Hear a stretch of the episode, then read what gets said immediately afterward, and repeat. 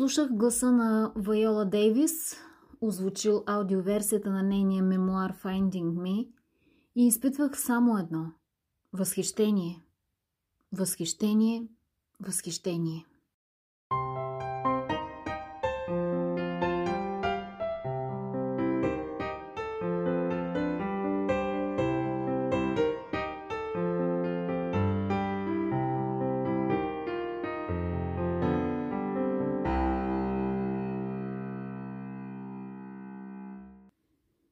Знаех, че тази книга ще е добра, защото беше избрана в читателския клуб на Опра Уинфри, а и слушах самото интервю на Опра с актрисата след излизането на мемуара й. Но всъщност тази история надмина очакванията ми.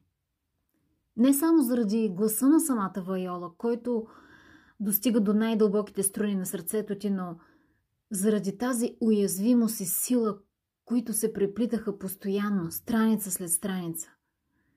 Радвам се, че локдаунът покрай COVID е отприщил това желание в Вайола да сподели своята история, да седне и да се върне назад в спомените си, за да ни запознаеш частици от себе си, които не всеки би бил готов да разкрие. Книги като тази винаги дават дълбоки и истински уроци. Искам да ви споделя какво си взех аз от нея. Първият урок е точно това, което пише и самата актриса.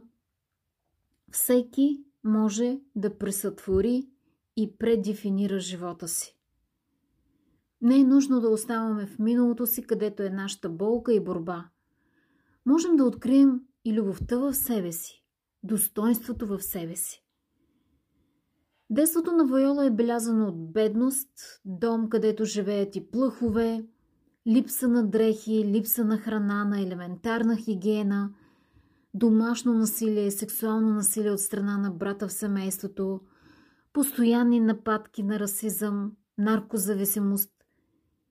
И докато слушах историята и се питах как се живее така, как се намират сили да продължиш да живееш, как се намират сили да си позволиш да мечтаеш, че нещо може да се промени – и отговорът е точно това, което дава сили на самата Вайола.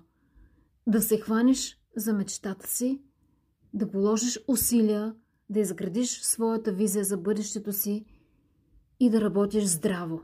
Ама здраво, за да промениш живота си, да му предадеш нов облик, нова дефиниция. Вторият урок, толкова ценен, е че човек трябва да оправи отношенията си с личния си срам или травма. За Вайола срамът е нещо, което я съпътства през по-голямата част от живота й. Но днес тя вече е постигнала примирие с онова момиче от детството й и жената, която е тя днес. Тя споделя, че вече не се стреми да остави травмираното си аз някъде в миналото, но осъзнава ясно, че за да намери себе си, трябва да прегърне с милост своето травмирано аз, да осъзнае, че тя е и бедното, борещо се за оцеляване момиче, и успялата блестяща актриса. Всичко това е тя.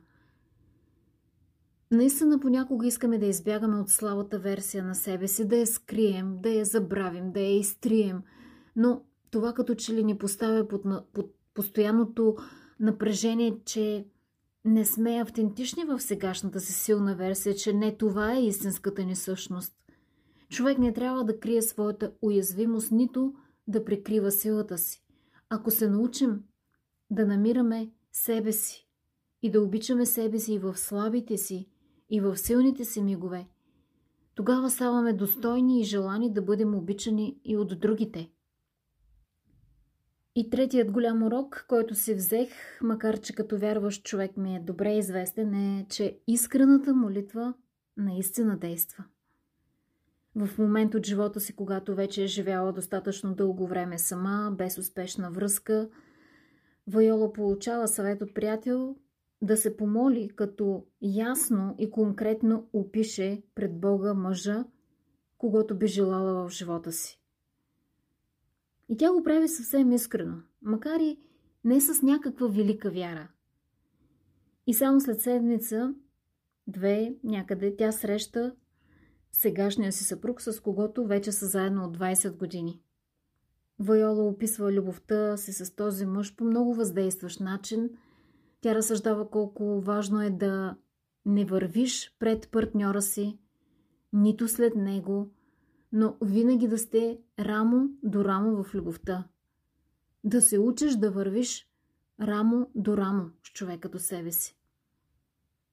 Изключителна книга. Препоръчвам я силно. Особено вдъхновение би дала на хора, които са били жертва на насилие или расизъм в живота си, на хора, които търсят примирение с миналото си, които търсят мотивация за бъдещето си. Ще откриете в нея прекрасни послания, които ще ви заредят с енергия да се стремите към по-добър живот и по-добра версия на самите себе си. И днес, и утре.